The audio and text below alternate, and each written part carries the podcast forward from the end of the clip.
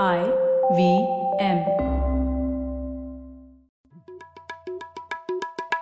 भाई हम हिंदुस्तानियों को बतियाना बड़ा पसंद है। बंगाली में अड्डा उड़िया में खोटी कन्नड़ा में हरटे और हिंदी में पुलियाबाजी। इस कला के लिए हमारी हर भाषा में एक शब्द है। तो प्रणय और मैं तो अक्सर मिलकर पुलियाबाजी करते ही रहते हैं। हमने सोचा कि आपको भी इसमें शामिल कर लिया जाए। तो आइए प्रणय और सौरभ के साथ करते हैं पुलियाबाजी। हेलो सौरभ कैसे हैं आप? बस प्रणय बहुत बढ़िया तुम बताओ? सौरभ आपने एक बात नोटिस की क्या? हम लोग आ, हम लोगों ने अभी तक ऐसे सिंधु घाटी सभ्यता पे कोई खास एपिसोड तो किया नहीं है लेकिन फिर भी उसका उल्लेख तीन अलग अलग एपिसोड में हो चुका है। अच्छा कौन से? तो एक तो हम लोगों ने यशस्विनी चंद्रा के साथ जो घोड़ों के इतिहास पर बात की थी तो उसमें हम लोगों ने डिस्कस किया था कि सिंधु घाटी सभ्यता में कम एविडेंस मिलता है घोड़ों का। घोड़ों का है ना? फिर विश्वनाथ के साथ एक बहुत अच्छा एपिसोड किया था वाटर के ऊपर और उसमें उन्होंने कहा था कि जैसे सिंधु घाटी सभ्यता कुओं की सभ्यता है सिर्फ़ नदियों की सभ्यता नहीं है तो उसमें हम लोगों ने काफ़ी कुछ डिस्कस किया था। और तीसरा हम लोगों ने बहुत पहले सदियों पहले एक डेविड राइक की किताब पे एपिसोड किया था who we are and how we got here और उसमें हम लोगों ने जेनेटिक्स से क्या हमें नया इति- नया एविडेंस मिल रहा है भारत की संस्कृति पर उसके ऊपर किया था। उसमें भी सिंधु घाटी सभ्यता का उल्लेख हुआ था। हम्म तो मतलब घूम घूम के हम डिस्कस करते रहे लेकिन मुद्दे पे नहीं पहुँचे। तो आज मुद्दे पे पहुँचते हैं ना।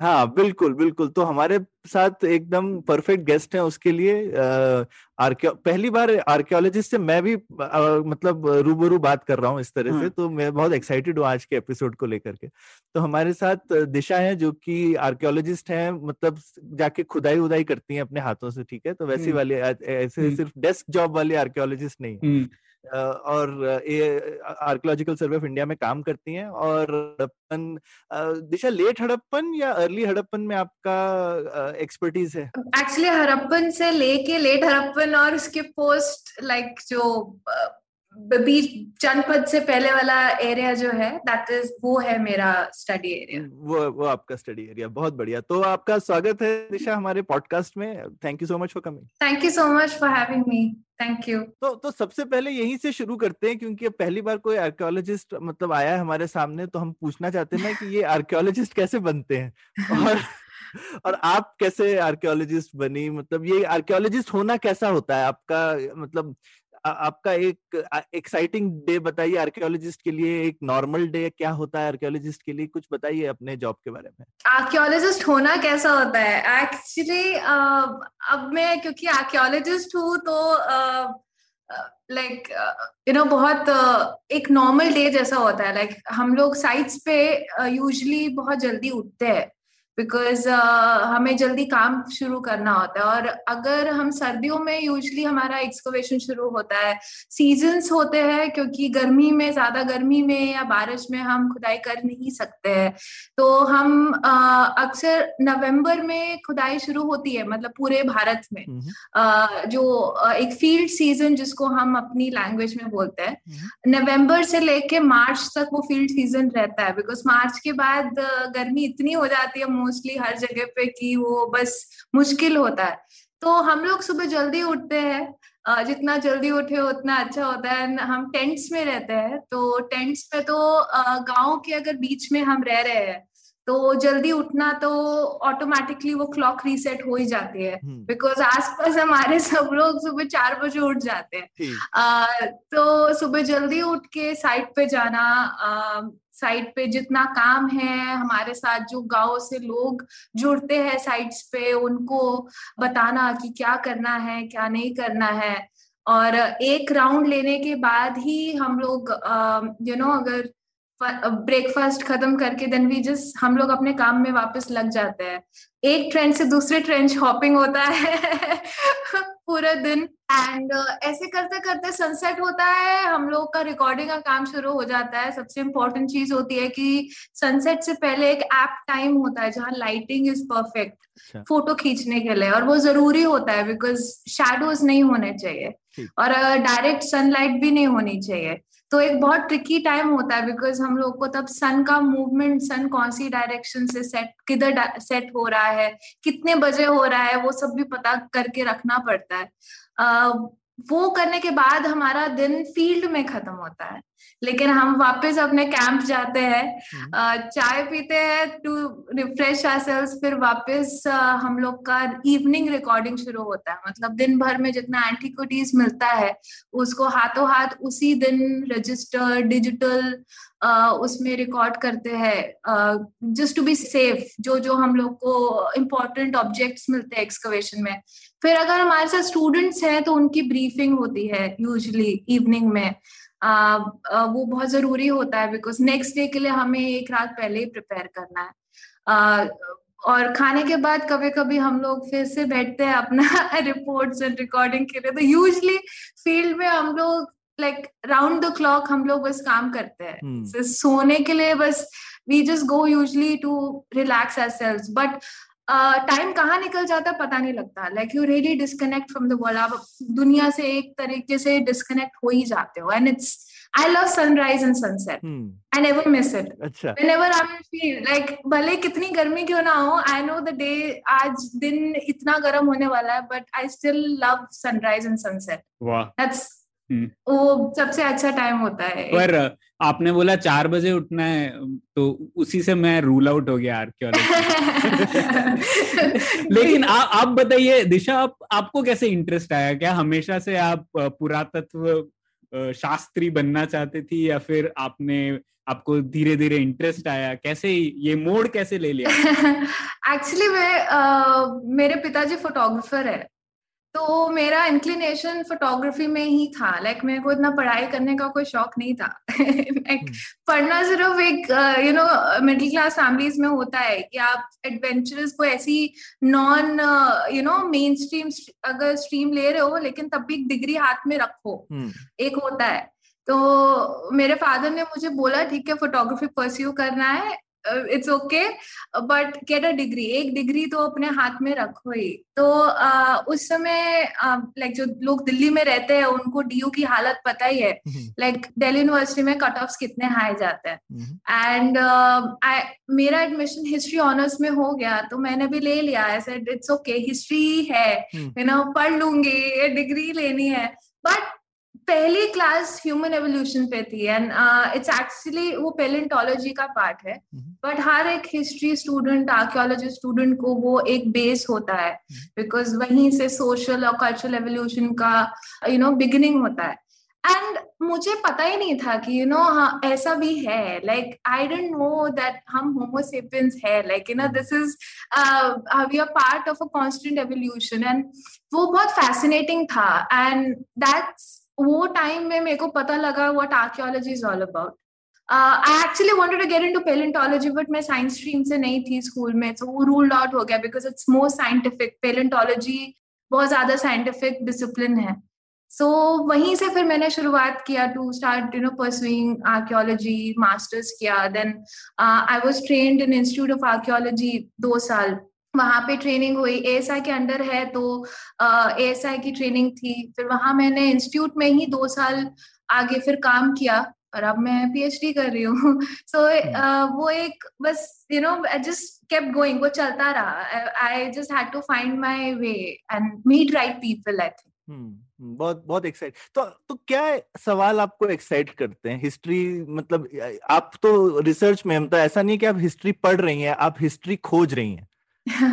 तो क्या खोज रही हैं? सी uh, क्या होता है ना कि पहले पहले जब शुरुआत हुई थी मतलब आर्कियोलॉजी uh, की uh, मैं मास्टर्स में थी तब पर्सपेक्टिव बहुत डिफरेंट था हिस्ट्री को लेके हम्म। क्योंकि हम लोग के स्कूल्स और कॉलेजेस में हिस्ट्री एक बहुत डिफरेंट तरीके से पढ़ाई जाती है। इनफैक्ट इवन स्कूल्स बैचलर्स में भी अंडर में भी एक बहुत लीनियर uh, पर्सपेक्टिव से हमें इतिहास के बारे में पढ़ाया जाता है बताया जाता है। uh, बट जब मैं फ़ील्ड पे गई लाइक हम्म। like, मेरा पहला एक्सकवेशन उत्खनन का पहला दिन और जब मैंने ट्रेंच में खोदना शुरू किया लाइक ऑफकोर्स सुपरवाइजर्स थे तब तो मैं ट्रेनी थी तो उस समय मेरे को चाकू तक पकड़ना नहीं आता था या ट्रॉवल तक पकड़ना नहीं आता था जो कि बेसिक होना चाहिए वो सीखने के बाद एक पर्सपेक्टिव शिफ्ट होता है आपको जब अपनी पहली एंटीक्विटी मिलती है वो एक छोटी बीड हो सकती है बैंगल हम्म। का चूड़ी का छोटा सा एक टूटा हुआ टुकड़ा होता है but to know that is 4000 5000 6000 years old hmm. or old और you know you imagine imagine that is that old but with time uh, वो एक्साइटमेंट क्वेश्चन में बदल जाता है। एंड यू स्टार्ट क्वेश्चनिंग कि ये ऐसा क्यों है? लाइक like, हरप्पन पीरियड के कई सवाल है जो आज भी हमें नहीं पता है। उनके बारे में हम क्वेश्चंस करना शुरू करते हैं। That's where I started doing it I started questioning मैंने काफ़ी चीज़ों को क्वेश्चन करना शुरू किया। मेरे टीचर्स वो वेरी पेशेंट आई मैं आई एम रियली थैंकफुल मैं बहुत शुक्र like I am really really thankful कि उन लोगों ने मेरे स्टूपिड क्वेश्चंस को भी यू नो मॉक नहीं किया। And that's how I found कि there are so many unanswered research questions कितने रिसर्च क्वेश्चंस हैं जो हमें पता ही नहीं। Hmm. और कौन सी चीज़ कैसे हुई? और सबसे इम्पोर्टेंट चीज़ जो अभी मैं फोकस करती हूँ कि पास्ट में मिनिमल uh, रिसोर्सेज या अभी जो हमारे पास रिसोर्सेज हैं हम जैसे यूटिलाइज करते हैं एक्सप्लॉयट करते हैं एक्चुअली नेचुरल रिसोर्सेज को हम एक्सप्लॉयट करते हैं। We have tools of exploiting तब पाँच हज़ार तीन हज़ार चार हज़ार साल पहले लोग कैसे रहते थे?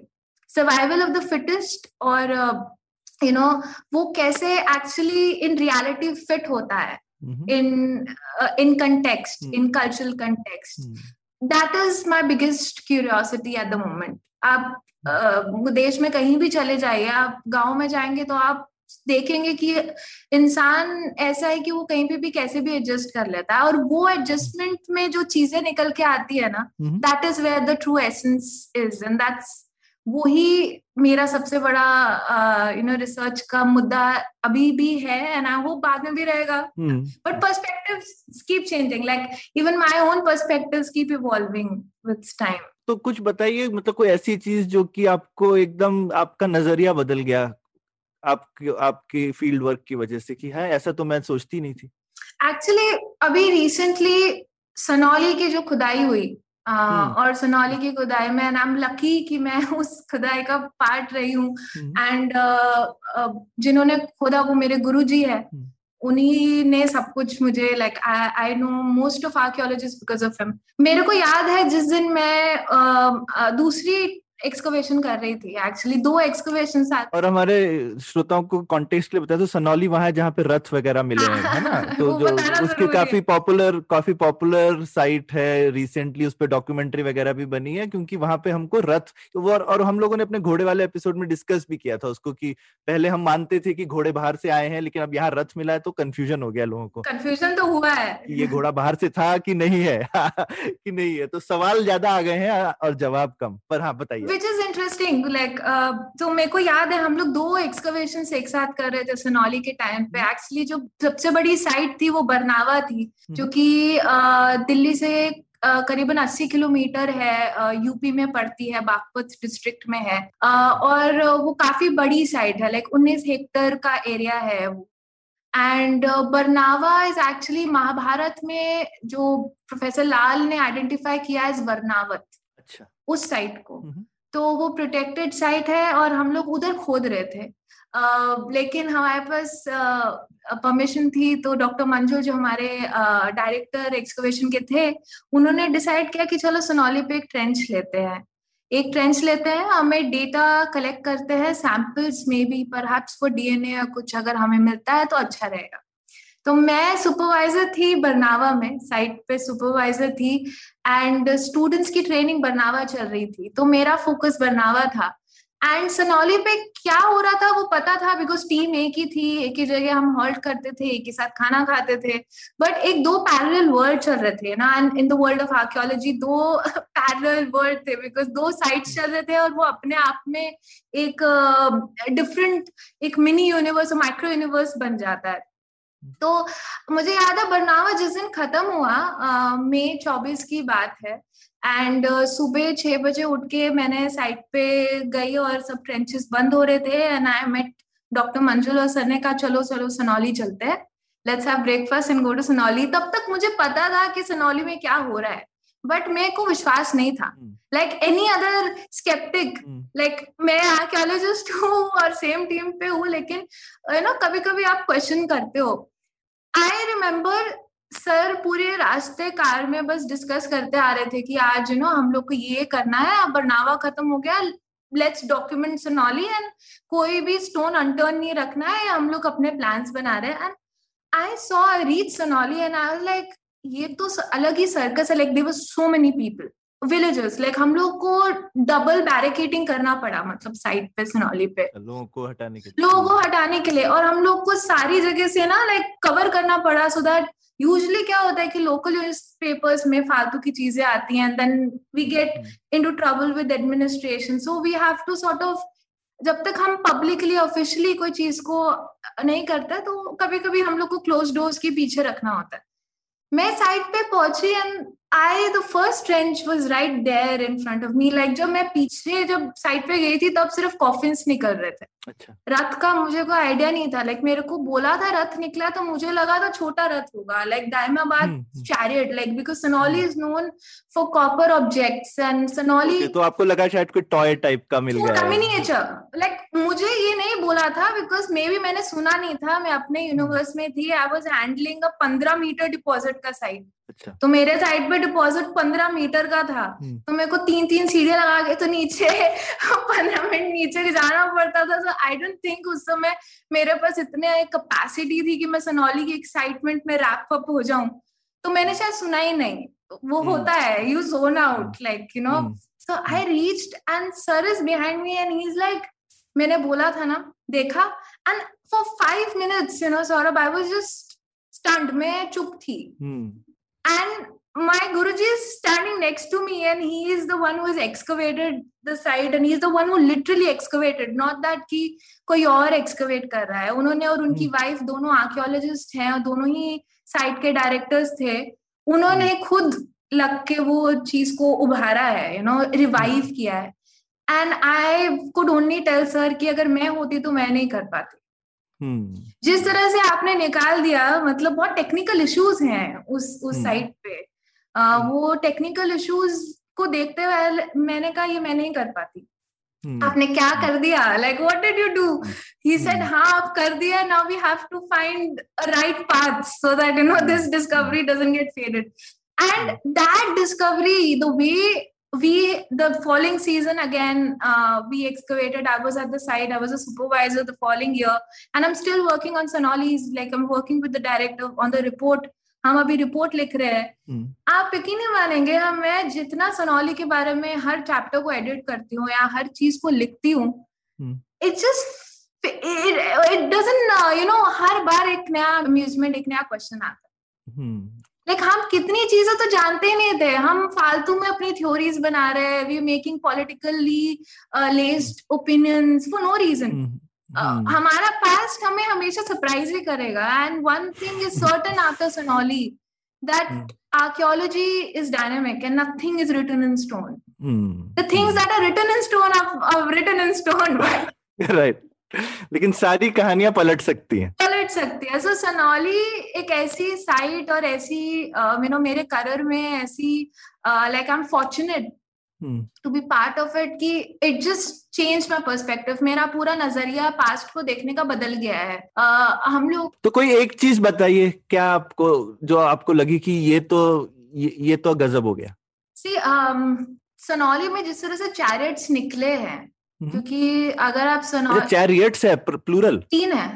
तीन है ओके अच्छा मुझे नहीं पता था ओके हाँ, हाँ। तीन चैरिट्स है और फुल साइज़ चैरिट्स है। पूरे लाइक हम लोगों ने मेजरमेंट्स और हम लोग एक उसका रेप्लिका बना सकते हैं। अब इतना हमारे पास डॉक्यूमेंट डेटा गया डेटा है। और क्या उसकी डेटिंग हो गई है ठीक से अब? हाँ हमारे पास साइंटिफिक डेट है अब। क्या? पिछले एक्सकवेशन में साइंटिफिक डेट नहीं थी। आ, हमारे पास अब साइंटिफिक डेट्स हैं बल्कि मल्टीपल डेट्स हैं।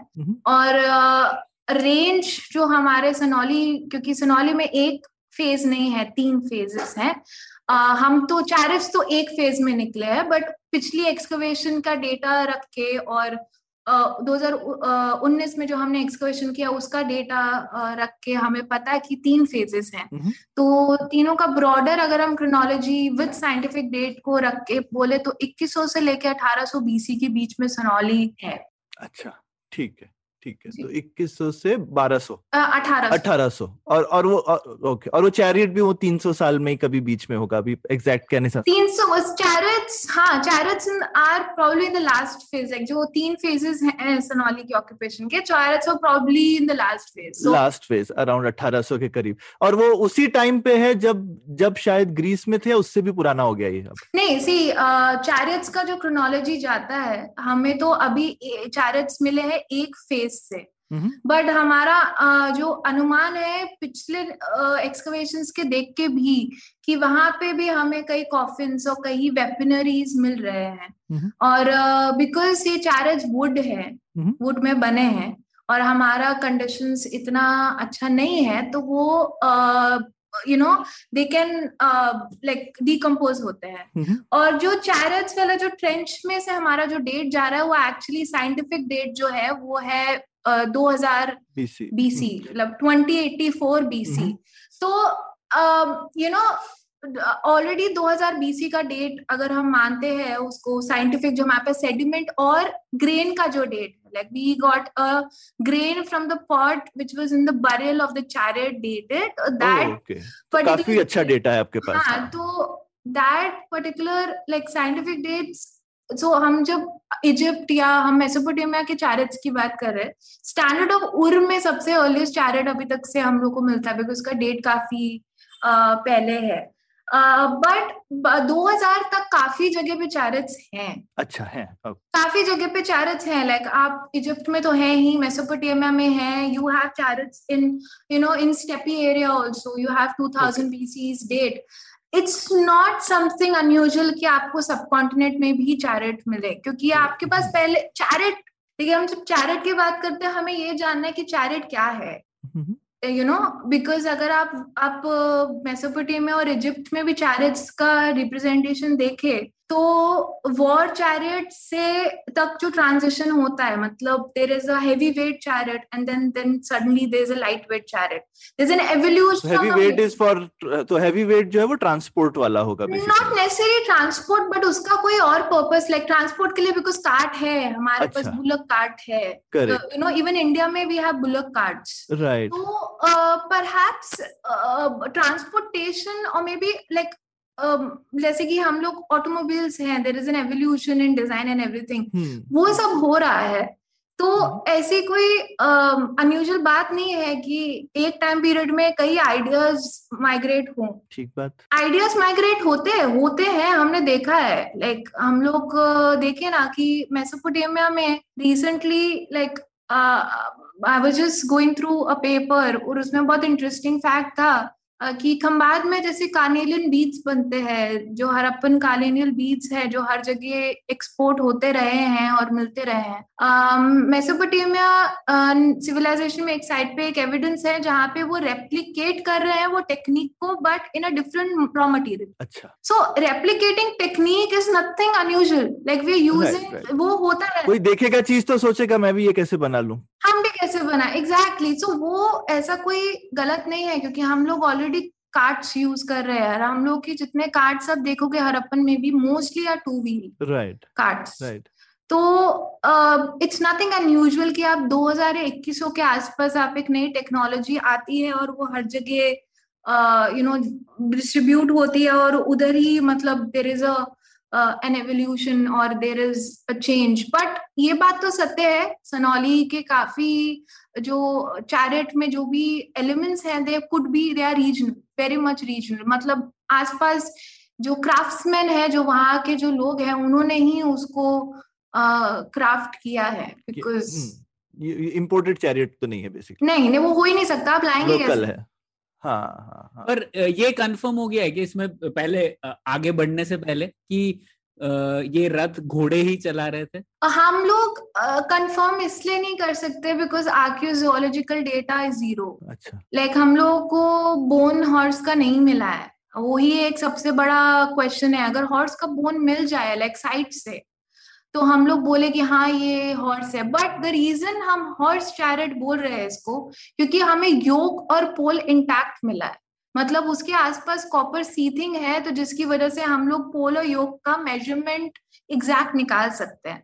तो उसको देखते हुए और जो चैरेट का एंगल है, वो जो कि मतलब चैरेट का फ्रेम है it's a D frame chariot वो इजिप्ट के चैरिट से मिलता जुलता है अगर कोई जानना चाहे तो। It's a D frame chariot तो अगर आप योग और पोल का अगर आप लेंथ और उसका विर्थ देखें तो वो ऑक्सिस चैरेट या बुल नहीं हो सकता है बिकॉज़ बुल का पीठ पे योग जाता है पीठ पे। उसका मतलब वो विर्थ उसकी ज़्यादा होनी चाहिए। और उसका जो एंगल होना चाहिए वो थोड़ा सा जो उसका जो चेसिस है वो थोड़ा सा ऊपर होना चाहिए सो दैट पीछे से चैरेट नीचे ना लगे या पलट ना जाए। पलट ना जाए। ठीक है तो एक्सेस जो है व्हील का उसका देख के मेज़रमेंट लेके हम लोगों ने और क्योंकि जो योग है वो विर्थ उसकी छोटी है और जब घोड़े पे लगता है अगर आप अभी बुलक काट भी देखे तो घोड़े के इधर स्ट्रैप पे लगता है बॉडी पे भी नहीं लगता है। तो स्ट्रैप है उसका नीचे गला होता है तो यहाँ पे दूर पे उसका डिस्टेंस पीछे से स्ट्रैप लगता है। तो घोड़े के वो टच करता है। तो दैट मीन्स वो अगर यो कितना है तो एक घोड़ा इधर होगा एक घोड़ा इधर होगा घोड़ा का बॉडी इधर होगा। वो लगेगी नहीं। हम्म। तो उसमें हम बोलते हैं और वो लाइट वेट है तो उसमें हम बोल रहे हैं कि could be horse but of course we can say good chances because the we have consulted lot of people who specialize in this and we have enough data now and thank God for copper actually copper नहीं होता तो हम कोई चीज़ पकड़ भी नहीं पाते। Right Saurabh आप आपने कोई एक्सकवेशन साइट देखा है क्या? मूवीज़ में। असली में नहीं देखा क्या? ना। मैंने एक बार बस मतलब एक्सकवेशन साइट तो नहीं लेकिन एक्सकवेटेड चीज़ वो यरूशलेम में जो Roman pillars and all when you see ना। ओके वैसे ओके साइट्स हाँ। तो देख जैसे नालंदा देखी है बेसिकली हम्म, हम्म। नालंदा की साइट अच्छा हम्म। मैं I have been to Nalanda. Nalanda तो काफ़ी पुराना ही है राइट अराउंड 2000 साल बुद्ध के टाइम के ही रफली राइट ढाई हज़ार साल। देन इवन जो बोध गया का मंदिर है वो भी एक्सकेवेट होके ही निकाला है। It's ASI site actually okay. I think it is the oldest temple in India I think तो बुद्ध का टेंपल है और वहाँ दिखता भी है कि मतलब it is like below the ground ten feet okay. From the top of the ground तो that is excavated temple Bodh Gaya का। यही बोध गया नालंदा है। और वो इवन वहाँ तो काफ़ी सब है ना उसे मैं गया था गया बेसिकली तो ये सब देखा था राजगीर जहाँ पे इसका हम्म। बिम्बिसार का पैलेस है। हम्म, हम्म। ओके तो ये सब एक्सकेवेशन वाली प्लस सारनाथ बनारस में I have been to Sarnath couple of times वहाँ पे भी एक्सकेवेटेड साइट्स काफ़ी हैं सारनाथ में। तो but not a live site these are all like displayed sites तो वो दिख तो जाता है जो वो ट्रेंच व्रेंच बोल रही है तो वन कैन इमेजिन की वो what is she talking about how the trenches are Rome में मैंने नहीं देखा। रोम में I mean I think I was there only for a day so I only was in the city जो I think archaeological sites are little outside the city plus मैंने एक बहुत पुरानी साइट देखी है मौसुल के बाहर नीनवा नैनवा की। Oh wow! वो तो इतना yeah. फ़ेमस साइट है। हाँ हाँ हाँ तो वहाँ पे भी ज़बरदस्त है मतलब देवर आई थिंक वो रोमन टाइम से भी पुरानी एक्वाडक्ट्स है वहाँ पे। Hmm. वो and those really big statues Ashurnasirpal असुर बेनी पाल पहली बार पता चला बुक में हम असीरियन पढ़ते रहते हैं। असुर है वो असीरियन कर दिया उसको। असुर असुर सिविलाइज वही तो अहुरा माजदा भी तो वही है ना।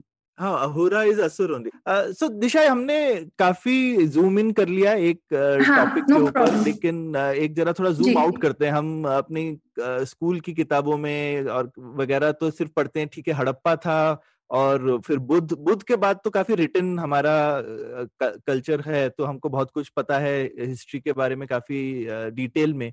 लेकिन उससे पहले की एक जरा ब्रॉड रूपरेखा बताइए ना, कि आज, खासकर अब आज की लेटेस्ट रिसर्च के हिसाब से आप कैसे हिंदुस्तान की हिस्ट्री को देखते हैं? कि कैसे, क्या बड़े बड़े पड़ाव हैं इंडियन हिस्ट्री के पुराने अप टू बुद्धा से बहुत ज़्यादा ही डाइवर्स कल्चर रहा है प्री हिस्टोरिक कल्चर जिसको हम लोग बोलते हैं like till Harappan period it's all prehistory because Harappan से लेके सिक्स सेंचुरी बीसी तक प्रोटो uh, चलता है बिकॉज़ वहाँ पे रिटर्न रिकॉर्ड्स है भी तो डिसाइफर नहीं हुए हैं hmm. तो जो हरप्पन से पहले का पीरियड है तो वो बहुत डाइवर्स रहा है लाइक like, हम लोग अगर शुरुआत करें पहले जो स्टोन एज कल्चर्स uh, का जो सबसे इनिशिएटिंग कल्चर जो है पेलोलिथिक पीरियड जिसको बोलते हैं जहाँ पे हम लोग को स्टोन टूल्स मिलते हैं जो हमारे ancestors like starting from Homo habilis, Homo erectus, and then you know later on there are many species in between also. तो जो हम लोग को स्टोन टूल्स मिलते हैं और जो टूल्स का एवोल्यूशन है विच सॉर्ट ऑफ़ सजेस्ट हमारा कॉग्नेटिव एवोल्यूशन मतलब हमारा कॉग्नेटिव डेवलपमेंट हमारा cultural development social development and how we are using our opposable thumbs our hands our our basically our cognitive uh, जो हमारा डेवलपमेंट तो, तो ये है। ये पचास हज़ार साल पुरानी टाइप की आप बात पे जा रहे हैं नहीं पहले? या बीस हज़ार साल? इंडिया में जो साइट सबसे अभी जो इंडिया अभी जो पॉलिटिकल बाउंड्री ऑफ़ इंडिया है उसका साइट है एक अतरा पक्कम तमिलनाडु में। वो हम्म। सबसे अर्लीस्ट पेलोलिथिक डेटेड साइट है which is dated to 1.5 million years ago अरे बाप डेढ़ 1.5 मिलियन डेढ़ लाख नहीं 15 लाख। काफ़ी तो 1.5 बहुत पुरानी बात है ये हाँ, बहुत पुरानी। एंड हाँ. uh, वो सबसे अर्लीस्ट डेटेड अभी तक से डेटेड है बिकॉज़ वो जो डेटिंग टेक्निक होती है इतना पुराना किसी चीज़ को डेट करना हम्म। वो भी अभी धीरे धीरे इवॉल्व हो रहा है एंड हम्म। वो डेटिंग चेंज हो रहा है तो अभी तक का डेटेड जो हमारे पास साइट है वो अतरा पक्कम है जहाँ 1.5 मिलियन ईयर्स का डेट है एक और साइट है रिवात में uh, जो अभी पाकिस्तान में है रिवात में जो डेट है साइट का वो है 3.2 मिलियन ईयर्स बत्तीस लाख तो ऐसे हाँ तो ऐसा नहीं है कि सब कॉन्टिनेंट में जो अभी हमें कोई आर्कियोलॉजिकल और कल्चरल रेमिनेंस नहीं मिलते हैं पास सोसाइटी के। टूल्स और जो साइट्स हम लोग एक्सकवेट करते हैं फॉर इंस्टेंस इसामपुर एक एक और साइट है which is dated to 1.2 million years और इस शामपुर में बकायदा हम लोग को स्टोन मेकिंग एक वर्कशॉप मिलता है प्री हिस्टोरिक मैन का जहाँ पे वो स्टोन मतलब कोर लेके आ रहे हैं फ्लेक्स कर रहे हैं और वहाँ से they are fashioning out stone tools so आपको एक अंडरस्टैंडिंग मिलता है कि इतना भी डिसऑर्गेनाइज और जो हम लोग को हम्म। बताया जाता है ना बिल्कुल ही एकदम ही मतलब कोई जंगल में रह रहे हैं लोग बस। हाँ। कुछ तो, सभ्यता नहीं है एग्जैक्टली exactly, तो आ, वो चीज़ें मिलती है बट प्रॉब्लम ये होता है कि आर्कियोलॉजी में रहते हैं तो आर्कियोलॉजी की चीज़ें बहुत इजीली अंडरस्टैंड नहीं कर पाते हैं लोग और वो पहुँचती भी नहीं है। तो आप वहाँ से लेके अब तक देखिए तो काफ़ी ज़्यादा एक एवोल्यूशन दिखता है। स्टोन टूल्स में एक बेहतरीन एवोल्यूशन मिलता है। मतलब एक बड़ा हैंड एक्स से लेते लेते लेते एक छोटा सा ब्लेड तक जो एवोल्यूशन है which signifies what not like हम अगर एक सेल फ़ोन का एग्जांपल ले आप लोग याद होगा like it was used to be that box cell phones that initially came and now we have the smart cell phones and thinner ones light weight so आप उसी को अगर स्टोन टूल्स में देखें सो यू कैन अंडरस्टैंड कि इस सब में बहुत एफर्ट जाता है। एक कॉपरेशन जाता है मतलब you are cooperating with your uh, people who are living around you. Mm-hmm. like there has to be some community sense of community mm-hmm. because तभी आप एक एक ऑपरेशन कर पाओगे भले वो दस लोग का एक क्लैन के ना हो। देन कम्युनिकेशन जाता है। मतलब आप कम्युनिकेट कर रहे हो। आपको एक हंट करने में कितने एफर्ट जाते हैं आप उसी समझ सकते हो। क्योंकि आप हंट कर रहे हो तो it has to be like you know मिलजुल के एग्जैक्टली अदरवाइज़ आप आप मरोगे। आपको सर्वाइव hmm. करना है आपको कम्युनिकेट और कॉपरेशन करना ही है। दो की इंपॉर्टेंट की है। उसके बाद हमारे अर्ली फ़ार्मिंग कम्युनिटी आती है। लाइक like, ये तो पैलेलिथिक्स के बाद माइक्रोलिथिक आता है which is I think given in the name like tools become smaller much more efficient multi-purpose tools then we are into come to neolithic jahan pe neolithic is एक तो stone tools का evolution बहुत drastically होता है plus agriculture is uh, become part of it अच्छा okay and तब तक हम लोग का हम हॉलोसीन में आ जाते हैं तो मतलब हॉलोसीन पीरियड जब शुरू होता है अराउंड टेन थाउज़ेंड बीसीई तब we know that the rivers are being formed the ice is melting. So the the ice age has ended and the rivers तो ये बारह हज़ार साल पहले जब ओवरऑल आइस एज खत्म हुई और सब जगह पानी का लेवल नीचे गया नदियाँ बहने लगी ग्लेशियर के पिघलने से। एग्जैक्टली सो लैंडस्केप चेंज हुआ।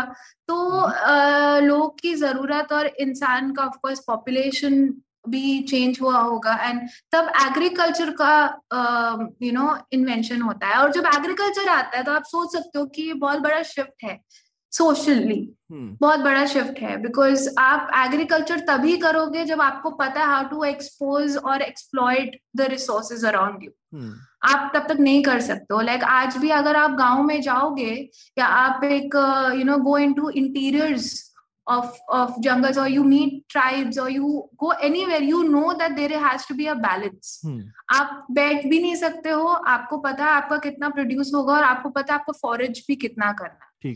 तो वो एक कैलकुलेटिव आइडिया एक एक लगता है। Of course Central Asia is where the earliest evidence of agriculture is but subcontinent में मेहरगढ़ एक ऐसा टाइप साइट है अभी तक जहाँ पे हमें पूरा एक एवोल्यूशन मिलता है अर्ली फ़ार्मिंग से लेटर फ़ार्मिंग तक। अच्छा। और उसके बाद स्टोन टूल्स के अलावा जब इंसान या हमारे एंचेस्टर्स स्टार्ट एक्सप्लोइटिंग और extracting copper metal using metal start using metal instead of using stone that's when there is an onset of chalcolithic period and chalco means copper copper copper age जिसको बोलते हैं। But उसके साथ lithic भी जाता है the term which means copper plus stone stone tools so lithic so वो copper chalcolithic period का ऑनसेट होता है। Harappan civilisation with in this with in this whole universe of chalcolithic is a bronze age अच्छा। They go one step ahead because they are now alloying copper and tin hmm, ज़्यादा technically sophisticated हो गए। मज़बूत मज़बूत metal है क्योंकि copper बहुत soft metal होता है और ब्रॉन्ज हार्ड हो गया मेटल हाँ बट बट ये ये हम सोचते हैं copper is.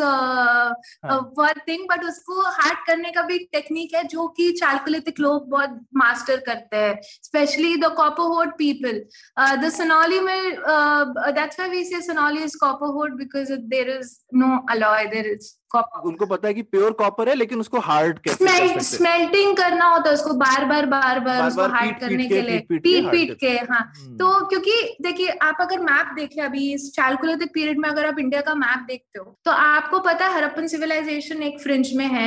It covers part of like it covers Gujarat Pakistan Gujarat, it goes all the way Rajasthan, Haryana, Punjab, North, and then you know you have Pakistan and Makran coast तक। Spread है। यमुना भी यमुना का भी area थोड़ा है। But उसके अलावा पूरा आप देखिए देश जो पूरा इस हम्म। साइड पे पूरा वहाँ क्या खाली नहीं पड़ा है हाँ। नहीं खाली नहीं पड़ा है। ये हम लोग हाँ। सोचते हैं और यहीं पे शायद हाँ। हम लोग चूक करते हैं। Because you have chalcolithic you have regional chalcolithic cultures अच्छा। जो कि basically they are agro pastoralist so they are not full-fledged agriculturalists they are indulging in pastoralism as well as agriculture and in many ways they were uh, also providers for harappan civilization for instance they were must be giving raw material agriculture goods like for instance example of wood- मवेशी बेच रहे हो सकता है या कुछ कर oh रहे you हैं you never know like you know they or labor labour भी correct we don't know yet because these are intangible things that we can't understand uh, very clearly as of now. So uh, you have regional chalcolithic cultures and you have neolithic cultures which is still going on in uh, most all part of you know uh, of- india and there is no linearity मतलब एक के बाद एक ऐसे blocks नहीं है indian हम्म, pre history में मतलब आपको अगर ब्रॉन्सेस चल रहा है तो चालकोलिथिक भी चल रहा है और कहीं कि नियोलिथिक भी चल रहा है बिल्कुल हाँ हम्म, समझ रहे neolithic usually before chalcolithic age पर the set hmm. Thing but ऐसे नहीं है वो पुराना है कि हिंदुस्तान में कुछ खत्म नहीं होता नई चीज़ आती रहती है और पुरानी भी चलती रहती है it's very true that is what is very important you know वो हाँ। वो होता है एंड वो हम्म। देखने को मिलता है लाइक। लाइक बुर्जमो में है वो 2100 बीसी का डेट है न्यूलिथिक साइट है लेकिन वो uh, दाल दाल यू नो एक्सपोर्ट कर रही है ना हर जगह लाइक दाल उग रही है वहाँ पे काफ़ी ज़्यादा उसका रपंज के साथ कांटेक्ट है जो कि हमें उसके आर्ट में दिखता है। And you have OCP copper hoard in Ganga Yamuna doab hmm, uh, जो कि copper hoard as the name suggest वो लोग रीजनल चालकुलितिक है और उनका पॉटरी अलग है उनका कॉपर ऑब्जेक्ट्स उनके अलग है like such as antenna swords हैं एंथ्रोपोमॉर्फिक फिगर्स हैं हारपून्स हैं और बहुत ज़्यादा वेपनरी है उनके पास। तो थोड़ी ब्रांडिंग की कमी है जैसे हड़प्पन या इंडस वैली बन गई इनको भी कुछ नाम दीजिए आप लोग। तो आई थिंक एक्चुअली क्या है ना कि लोग बहुत फैसिनेटेड है हड़प्पन से and even archaeologist I won't blame people हम आर्कियोलॉजिस्ट भी सोचते हैं कि लाइफ में यार एक बार तो हड़प्पन साइट खोदनी है हम्म, ठीक है एक बार तो करना है। तो वो एक लाइक बहुत इनर हम लोग का इनसाइडर जोक है लाइक एक sort of you know division हम लोगों ने बना लिया जो हड़प्पन कर लिया वो सबसे ऊपर है। एंड जो प्री हिस्ट्री कर रहा है वो सबसे नीचे। ऐसा लाइक like, वो होता है एक डिस्क्रिमिनेशन हो जाता है बट ऐसा नहीं है। And once chalcolithic culture ends by 1200 BCE उसके बाद आपका 800 बीसी में तो कॉपर आ ही जा सॉरी आयरन आ ही रहा है ना? आयरन आ ही रहा है। आयरन आपका हज़ार 1100 से तो आपको मिल ही रहा है। एंड आयरन के साथ आपको कॉपर ऑब्जेक्ट्स भी मिल रहे हैं। तो ऐसा नहीं कि आयरन एकदम से आ गया। आयरन वीक का है actually iron is much weaker than copper because वो रस्ट हो जाता है वो खराब हो जाता है। आप कॉपर को आप इतना करोजन उसका नहीं है जितना कि आयरन का है।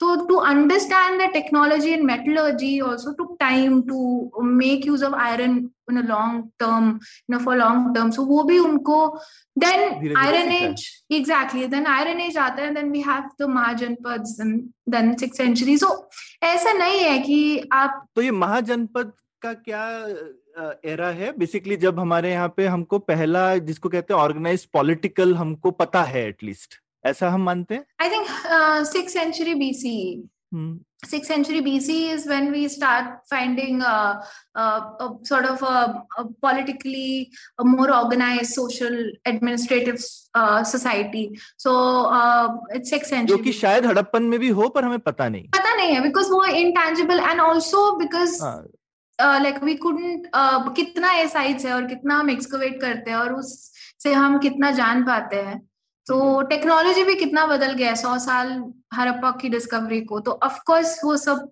इफ़ेक्ट होता है। हम्म, हम्म। फिर आर्य समाज कब आ जाता है? उसके देखिए आर्यंस के बारे में तो काफ़ी लोग बहुत कुछ बोलते हैं। Migration Aryan migration theory earlier people use to believe कि 1500 के आसपास से माइग्रेट बिकॉज़ 1500 से लेके ग्यारह सौ के बीच में कुछ इतना खास लोगों को लगता हुआ नहीं है। एंड एक्चुअली कई जगह पे गैप्स अभी तक से हम फिल नहीं कर पाए हैं बिकॉज़ रिसर्च उस एरिया में स्लो है। like post Harappan to pre PGW. The, um, the reason I'm saying pre PGW is because iron का जो एरिया है वहाँ पे PGW हरप्पन के बाद आता है। Painted grey ware PGW is painted basically painted grey ware civilisation वो है जहाँ पे हमें घड़े मिले हैं एक पर्टिकुलर पेंटिंग के साथ। नहीं दे आर ग्रे अच्छा।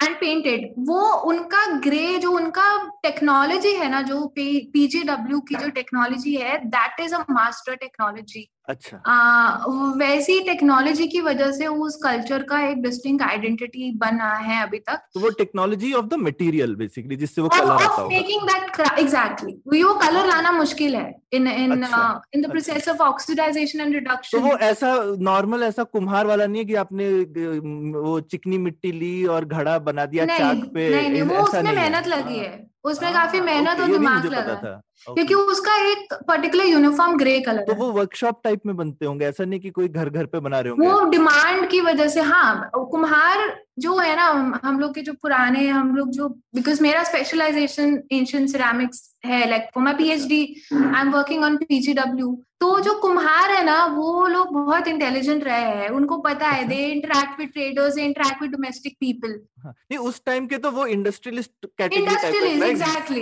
exactly manufacturing उस टाइम का राइट हाँ उस टाइम का most advanced manufacturing is pottery so उन्होंने बहुत दिमाग और बहुत लाइक like, टेम्परेचर का नॉलेज भी है कंट्रोल बिकॉज़ टेम्परेचर को एक ही लेवल पे कंट्रोल करना है। एयर ऐसा नहीं है कि नॉर्मल क्या कहते कोई भी लकड़ी लगा कर जला दिया नहीं नहीं। तो जो हमारे आज के कुम्हार हैं वो एक अच्छा प्रोटोटाइप नहीं है उनके लिए। वो तो बहुत अनसोफिस्टिकेटेड वेफर नहीं एक्चुअली हो सकता है बट आई थिंक हम लोगों ने एक्सपेरिमेंट्स अभी तक से इतने सक्सेसफुल नहीं रहे हैं उसको। बट कर सकते हैं हम लाइक थोड़ा सा दिमाग लगाकर थोड़ा करे तो बन सकता है। हाँ, नहीं लेकिन पर हमारे आजकल के कुम्हार इतना सब ऐसा सब सोचते तो बिल्कुल नहीं है। तो बिल्कुल ये नहीं हम हमको अलग टाइप के ये कुम्हार है। ये मतलब दीज आर लाइक उस टाइप के Elon Musk type I know या inventors they are inventors so तो जो ये हरप्पा के पोस्ट हरप्पा लाइक जो पोस्ट जो डी अर्बनाइज फ़ेज़ है जो कि 1500 1600 से लेके जो पीजीडब्ल्यू के पीरियड तक का जो बीच में है the theories suggest the earlier like people who pound iron migration theory they say कि 1500 is when irons migrate and B B Lal once stated that PGW is a result of iron migration. He actually said invention, he changed to migration later on.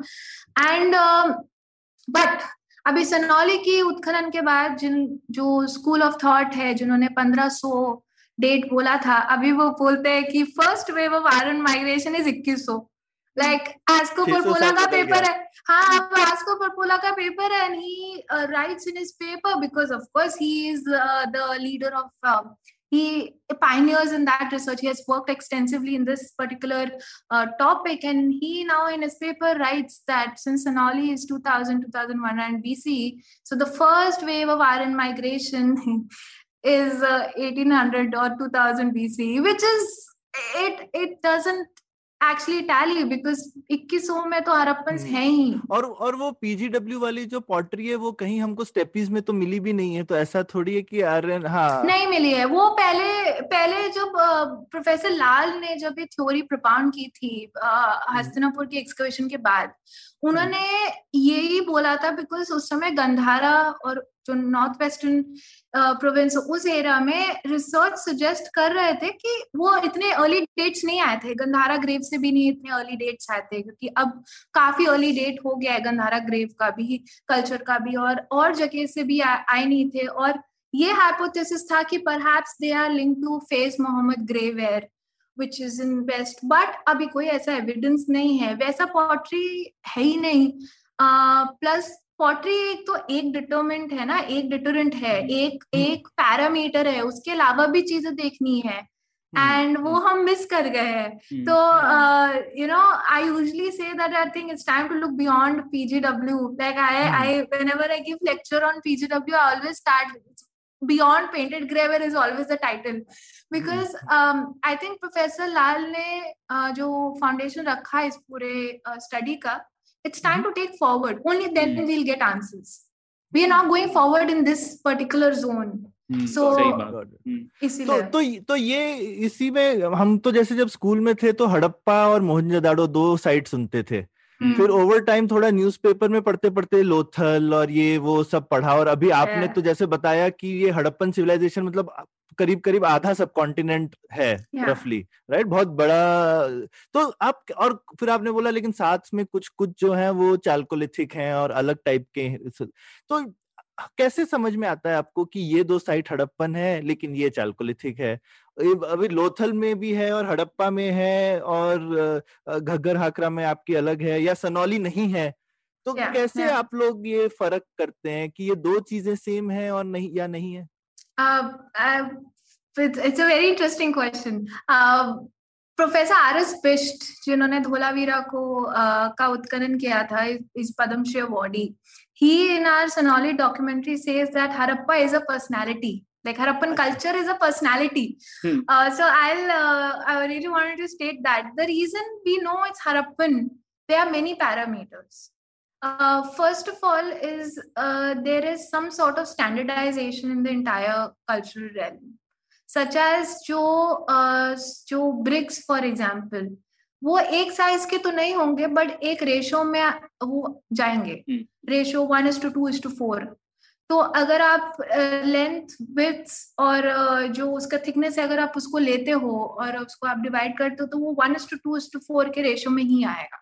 ठीक है अब वो कुछ भी हो सकता है थोड़ा मोटा पतला हो सकता है बट वो उस रेशो में जाएगा। पर रेशो नहीं बिगड़ेगा। रेशो नहीं बिगड़ेगा। Same with weights and measures आपका वेट्स मेजर्स का भी रेशो एक ही है। लाइक विल बी फॉलोइंग तो हमको काफ़ी बाट मिले हैं क्या हड़प्पा की साइट्स में? हमको हाँ मिलते काफ़ी तो वेट्स हम- वेट्स बहुत मिलते हैं। Like you have chert weights you know so many weights you have stone weights and हाँ तो उनका रेशियो और आपको पता है एक टाइप के हैं तो यानी आपस में व्यवहार होगा इनका तभी एक टाइप के हैं। हाँ, भैया मेरा एक किलो तुम्हारा एक किलो है या जो भी हम्म, उनका रहा उनका स्टैंडर्ड है मतलब वेट स्टैंडर्ड और वेट मेजर्स एंड स्टैंडर्ड जब ये हो जाता है तो उसका मतलब कि उन लोगों को पता है दे आर ट्रेडिंग हाँ दे हाँ नो बिल्कुल They बिल्कुल। understand मतलब काफ़ी एडवांसमेंट मानी जाती है अगर वेट स्टैंडर्डाइजेशन तो काफ़ी ज़बरदस्त चीज़ है। exactly हाँ, like uh, and uh, you know they uh, the bricks है weights measures है then town planning में खास ध्यान दिया जाता है स्पेशली ड्रेनेज हो गया या कहाँ पे साइट लोकेट होगी उसका टाउन प्लानिंग क्या होगा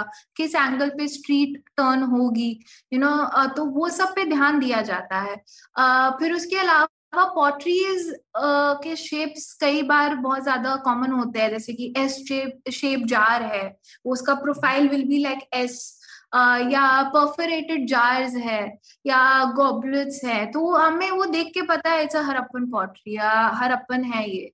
और ये। पीजीडब्ल्यू नहीं है ये नहीं नहीं नहीं नहीं होते हैं। नहीं। का पॉटरी और उसका एसोसिएटेड पॉटरी अलग है लाइक आप अगर स्पेशल उसके लिए हमारे ऑफकोर्स स्पेशलिस्ट हैं like people who specialise in ceramics कि पीपल वो देख के बता देंगे कि देख के बता है देते हैं। एग्जैक्टली उसके अलावा सील्स आर ऑलवेज इम्पोर्टेंट आपको सील्स मिल जाता है तो आपको पता ही है ये हरप्पन साइट है ठीक है? आपको सील मतलब मुद्रा। मुद्रा या सीलिंग मिल जाती है मतलब क्ले पे अगर सीलिंग वो उसका इम्प्रेशन है। अच्छा उसका जो निशान है तो एग्जैक्टली जाएगा। वो मिल जाता है।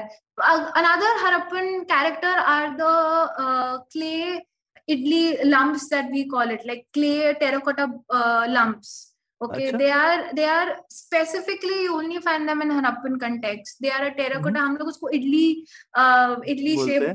lump बोलते हैं हाँ। there is one you know which is very like it's not round but it's not sh- uh, shaped like idli and it has a, a thumb imprint in the center अच्छा किसके लिए होता है क्या use करते हैं उसको uh, ये- उसको basically I think they use it for either you know fire को अगर ज़्यादा गर्म हो गया तो they just put it in the fire और कई बार आपको टेरोकोटा जो ये लम्ब्स हैं आपको एक ट्राइंगल शेप में मिलेंगे सो पर परहैप्स दे वो पुटिंग इट एज टाइल्स और doing something with it so so, वो सब लाइक आपको मिलते हैं कभी ओवल शेप में तो आपको अगर एक्सप्लोरेशन पे वो मिल गए साइड पे और वो एक्सप्लोरेशन में मिलते हैं तो आपको पता है अरे यार ये हरप्पन साइड है। इट्स लाइक दैट अरे we got idli lumps you know idli shape hmm. Lumps it's it's it's a Harappan और अभी भी हमको नई साइट मिलती रहती है हड़प्पन हाँ लाइक कितनी साइट्स एक्सप्लोर्ड है एक्सकवेट हुई नहीं है कितना हम कितने अच्छा। Sites like hundreds like uh, अच्छा, both okay. uh, eh, be it in pakistan or be it in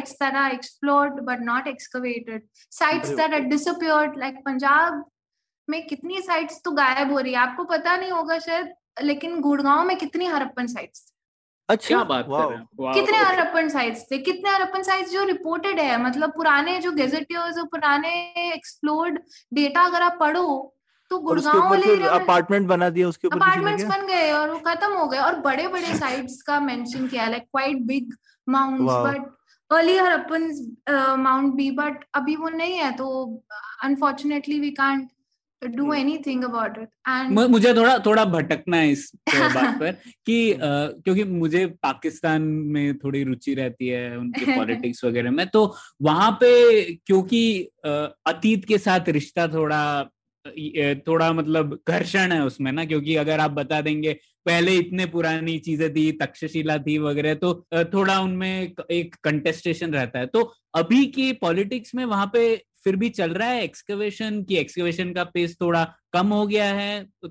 जल्दी से थोड़ा ये बता दीजिए। अनफॉर्चुनेटली पता क्या होता है कि हम लोग है तो नेबर्स बट हम लोग का एकेडमिक और जो रिसर्च इंटरेक्शन है ना, वो बहुत कम है।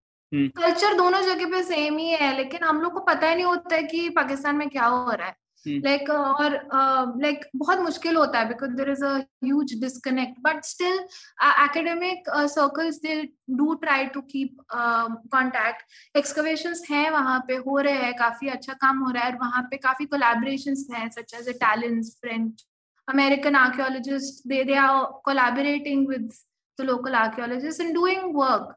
But अभी like for instance I am working on Ghaggar मुझे आंकड़ा नहीं छोड़ना है। वो पाकिस्तान में तो क्या हुआ? वो एक ही रिवर है। अब for me to get data for आंकड़ा is little difficult but it's it's it's still happening. Good work. They are doing good work. Okay good अभी घग्गर आंकड़ा पे आएँगे पर उससे पहले बस एक और सवाल तो मतलब जो तो ये ब्रॉन्ज एज सिविलाइजेशन है बेसिकली जो yeah. हड़प्पन है। Yeah. तो और और एक बड़ी इंटरेस्टिंग चीज़ जो एटलीस्ट मुझे लगी आप आप ही के एक पहले इंटरव्यू में भी मैंने सुनी कि जो बाकी ब्रॉन्ज एज सिविलाइजेशन हैं, जैसे इजिप्ट होगी मेसोपोटामिया वहाँ पे खूब बड़े बड़े महल वहल होते हैं वगैरह। हड़प्पन सिविलाइजेशन ऐसी थोड़ी कम्युनिस्ट टाइप सिविलाइजेशन है इगैलिटेरियन एकदम, ठीक है? मतलब वहाँ पे थोड़े से बड़े छोटे घर होते हैं, लेकिन कोई महल, कोई बड़े मॉन्यूमेंट्स ऐसा कुछ नहीं है।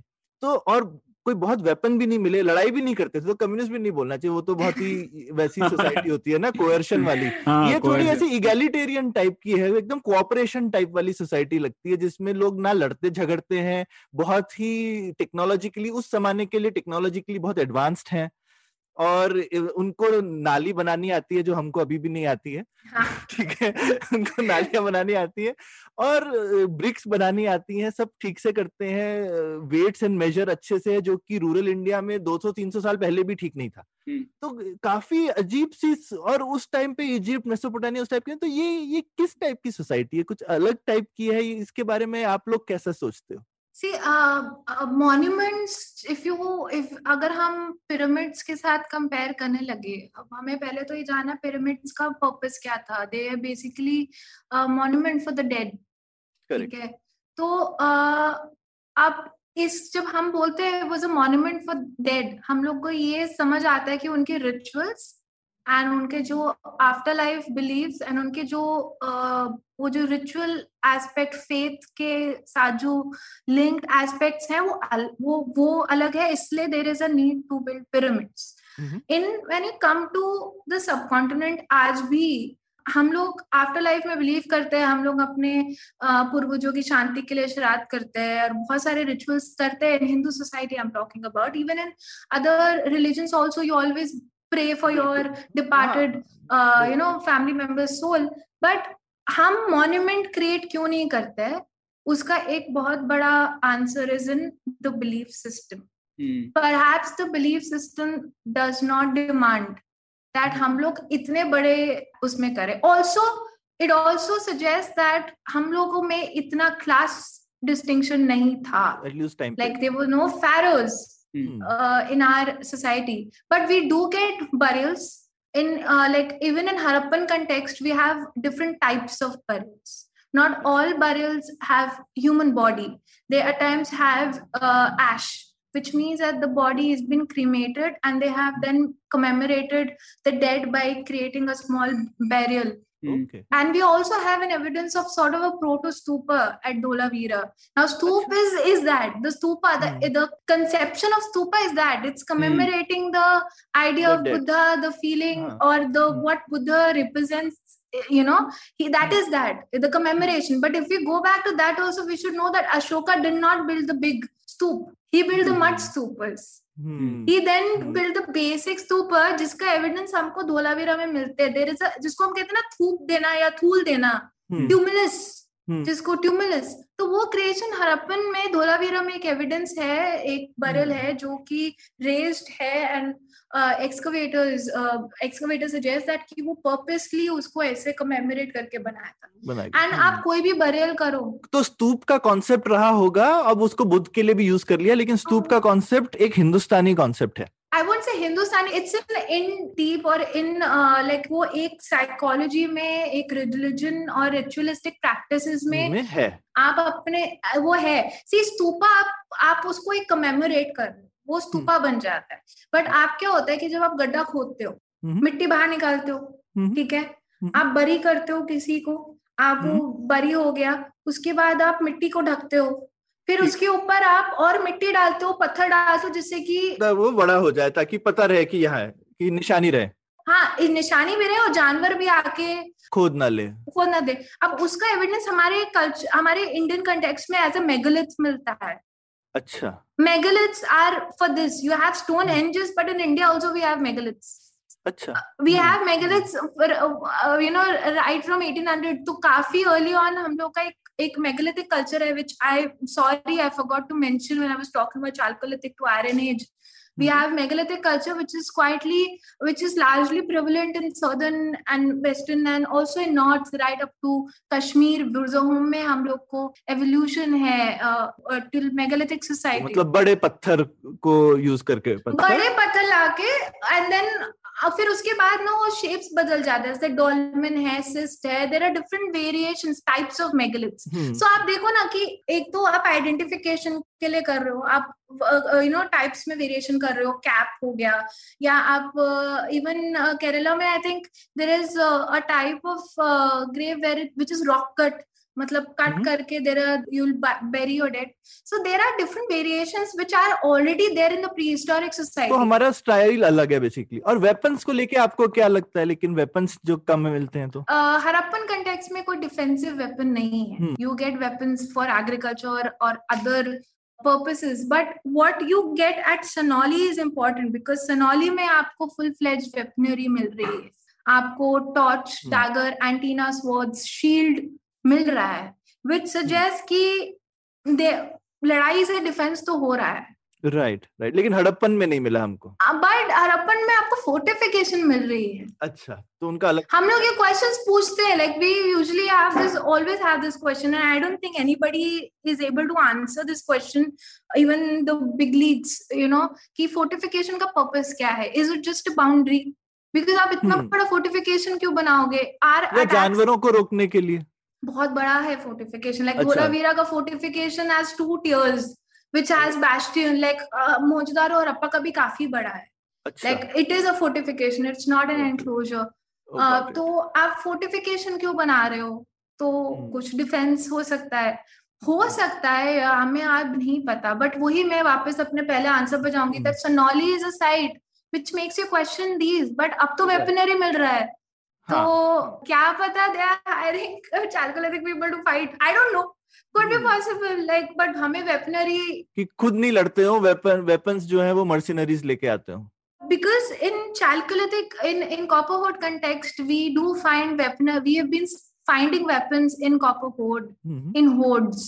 Hmm. But हम लोग उसको आर्कियोलॉजिकल कंटेक्स्ट मतलब स्ट्रेटिग्राफी में नहीं कभी प्लेस कर पाए. It is only Sanauli be it the early excavation और this excavation which Hmm. sort of puts these weaponry in a context with the burial with the human skeletons with everything which suggests that warrior class तो है है 2100 BC में है अभी हमें उसके Hmm. आगे we still need to find a lot of Fine. तो answers मतलब सवाल बहुत है अभी हाँ, सवाल पर और है। सौरभ मुझे भी लगता है जैसे दिशा ने कहा कि हरप्पा सिविलाइजेशन एक पर्सनालिटी है ना तो मैं उसको एक्सटेंड करता हूँ कि हरप्पन सिविलाइजेशन एक सेलिब्रिटी हो गया। actually तो सेलिब्रिटी में हम लोग बहुत अच्छी अच्छी चीज़ें ढूंढते हैं और उसकी नुक्स जो है वो इग्नोर कर देते हैं इग्नोर करते हैं हो है। सचिन तेंदुलकर कुछ गलत तो नहीं कर सकते ना। तो हाँ। उस तरीके से सेलिब्रिटी है तो सब कुछ अच्छा था तब। और हम्म, उसके बाद खराब हो गए ऐसा एक थोड़ा it is true. शायद होगा। ऐसे ही लगता है पता है by the way we treat Harappan civilisation is that only they are the mighty Harappans and and बाकी बेचारे थोड़े से हाँ। they are they were mighty. They were like uh, they were really uh, और काफ़ी लंबी culture. मतलब nearly 2000 साल का कल्चर है राइट नियरली काफ़ी लंबा uh, नहीं the earliest date that we have is from Birana which is 6500 BC ओह बाप रे तो 4000 साल। क्योंकि हरप्पन सिविलाइजेशन का मेच्योर फ़ेज़ भले ही दो हज़ार टू थाउज़ेंड सिक्स हंड्रेड में शुरू होता है क्योंकि जो क्लासिकल हरप्पन जिसको हम्म। बोलते हैं लेकिन कई थ्योरीज बोलते हैं कि from early farming to hmm. A trade oriented society and then hmm. Deurbanisation this whole period was a cycle correct so if we क्योंकि वो एक पूरी हमको दिखती है सिविलाइजेशन जो कि शुरू हुई और खत्म भी हुई पूरा पतन भी हुआ उसका। सो अगर हम हरप्पा का भी डेट देखें जहाँ पे रावी फ़ेज़ को 5500 बीसी में डेट किया है और हम उसके बाद हम हरप्पन मेच्योर फ़ेज़ देखें तो एटलीस्ट द अर्ली हरप्पन से लेके लेट हरप्पन तक 5500 से लेके आपका 1500 बीसी तक एक लंबा ड्यूरेशन कल्चर का रहा है जहाँ पे एवोल्यूशन और डिवोल्यूशन दोनों लाइक दिखता है इज़ और हमको दिखता है पतन है क्योंकि ऐसा नहीं हुआ कि हड़प्पा की साइड खत्म होके उस पे कोई और लोग बस गए वो खत्म हाँ। खत्म ही हो गई नए लोग नई जगहों पे बसे. It's and uh, it's interesting how why and how that that happens अ, क्योंकि यूजुअली तो होता है ना कि पुरानी जगह पे कोई नए लोग आके बस जाते हैं लेकिन ये जगह शायद ऐसी खत्म हुई कि उस पे लो- नए लोग आए ही नहीं नहीं हड़प्पा मोहनजोदारो पे कुशान पीरियड का एविडेंस मिलता है लाइक स्तूपा अच्छा। है जो कुशान पीरियड का है अच्छा वहाँ तो पे। जगहों पे है हाँ तो लेटर ऑन कुशान जैसे कि Kushan when they were uh, coming uh, towards like center of like towards Mathura, So um, of course they have taken over a lot of places. They have their settlements. तो Kushan period के evidence हमको मिलते हैं like। Mohenjodaro में there is a stupa which is hmm. Kushan period का. ठीक है तो अभी जल्दी से आपके घग्गर हकड़ा सिस्टम पे आते हैं जिसपे आपने काफ़ी काम किया है और उसको मतलब मुझे काफ़ी क्यूरियोसिटी थी काफ़ी लोग बोलते हैं कि वो उस जमाने की सरस्वती रिवर है घग्गर हकरा रिवर। और आप बताइए कि है कि नहीं या क्यों ऐसा मानते हैं? दूसरा कुछ मैंने ये भी सुना है कि जैसे वेदों में सरस्वती का ज़िक्र एक जैसे बड़ी वेग वाली नदी है राइट? मतलब एकदम रिस्पेक्टेड रिवर है।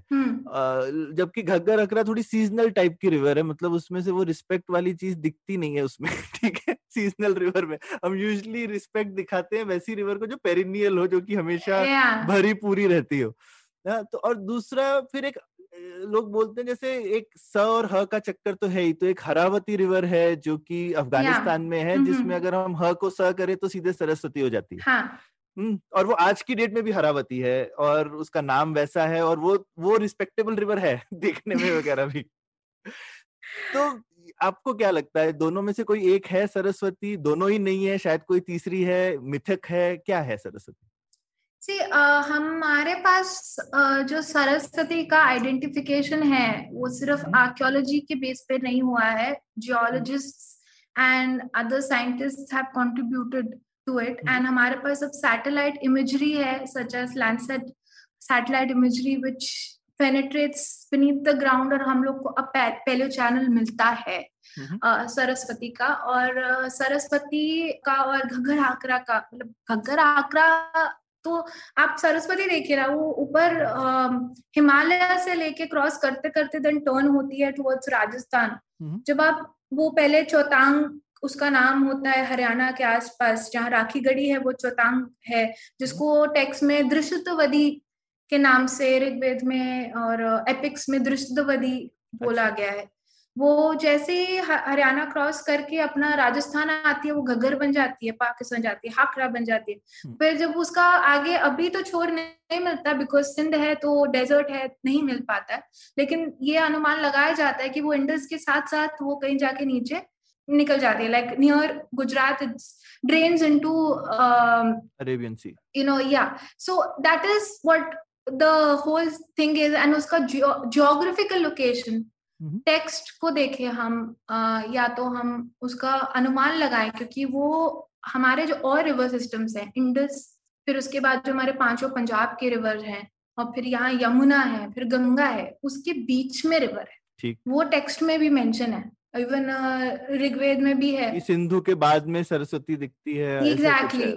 क्योंकि क्योंकि सतलुज है साथ में। हम्म, सरस्वती के इधर मतलब on left is Sutlej and then you have. Other rivers of Punjab and Jhelum के बाद फिर इंडस आता है और इधर आपका यमुना और गंगा आता है। तो यम वो एरिया के हिसाब से Saraswati have to fit there only and we have satellite imagery now what happen is कि जब अभी आप देखोगे अगर आप किसी जियोलॉजिस्ट से भी बात करोगे तो नॉर्थ में जब एक ग्लेशियल फेड रिवर थी just like Yamuna and Ganga and other rivers Indus they were glacial fed river they were fed by uh, glaciers what happened was uh, at 2000 bce or around that point of time uh, there was an earthquake and which blocked the passage of glacier So the water तो ये हो सकता है कि ये जो घग्गर पुरानी वाली घग्गर ग्लेशियर फेट थी और वो सीजनल नहीं होगी।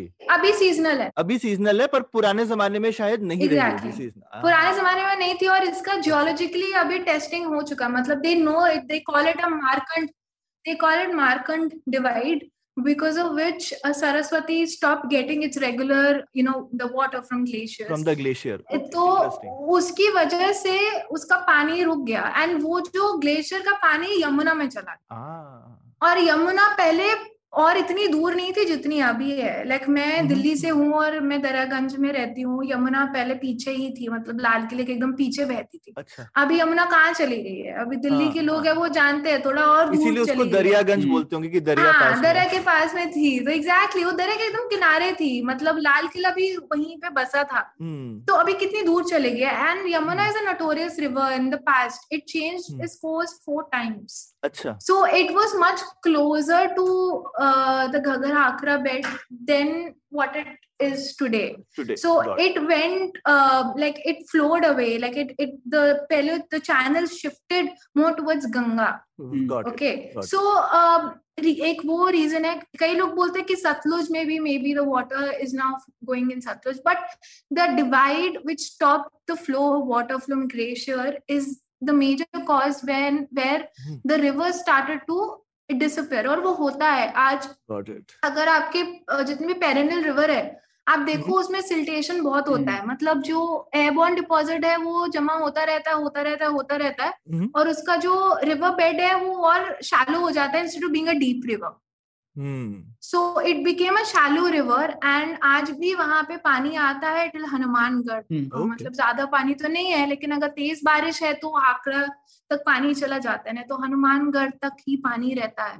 तो हमारे पास अभी we know अभी that अच्छा एविडेंस है कि ये सरस्वती है। बहुत अच्छे से आपने समझाया एक्चुअली तो ये दिस वाज गुड मेरे को तो हाँ ओके काफ़ी क्लियर हो गया।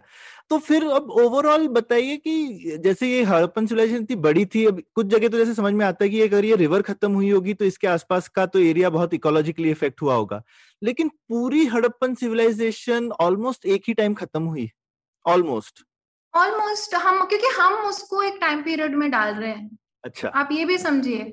क्योंकि हम लोग को एक दो साइड हमें कई साइड से एक एवरेज लेके हमने एक टाइम पीरियड सेट हाँ, कर दिया है बट हम लोग अगर ऑन एवरेज देखा जाए हम्म। क्योंकि late Harappan sites more in Indian side in indian side Hmm. uh, we don't know how the harappans from the indus and the western realm dealt with like where did they uh, we still are not clear in that aspect or perhaps अच्छा we Indians don't know because there is a bridge between the academic interaction. Mhm. So, uh, what happens is that Saraswati के आसपास जितने sites थे आप देखिए ना हरियाणा ऊपर north से आ रही है तो आपको नॉर्थ में जम्मू कश्मीर लाइक वो सारा एरिया से क्रॉस करिए हिमाचल में कितने साइट्स है और फिर उसके बाद आते आते आते आपके पंजाब हरियाणा में साइट्स हैं हम्म, तो वो हम्म। साइट्स पे कितना इफ़ेक्ट हुआ होगा भले ही पंजाब में और भी रिवर सिस्टम्स हैं और because of that Haryana can still retain but जो राजस्थान का एरिया है वहाँ पे इकोलॉजिकली मतलब इन्वायरमेंट चेंज ऑलरेडी हो रहा था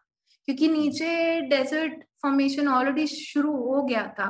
Aridity has already set in there are many work that have been done by geologists in this aspect and we have enough data to put a chronological order Hmm. कि कैसे environmental changes आए हैं in that region okay hmm. And 2000 BC के आसपास तो हमें पता ही है कि काफ़ी ज़्यादा 2000 बीसी से पहले एक्चुअली 2100 के आसपास तो कल्चरल uh, चेंजेस आ रहे हैं। हम्म, बिकॉज़ जो गगर हाकरा में जो हरप्पन साइट्स है वो 2100 के बाद they are changing the character specially जो हम लोगों ने एक्सप्रेशन किया था इन बिंजौर और कई और साइट्स का डेटा देख के लगता है कि वहाँ पे बहुत चेंजेस हैं।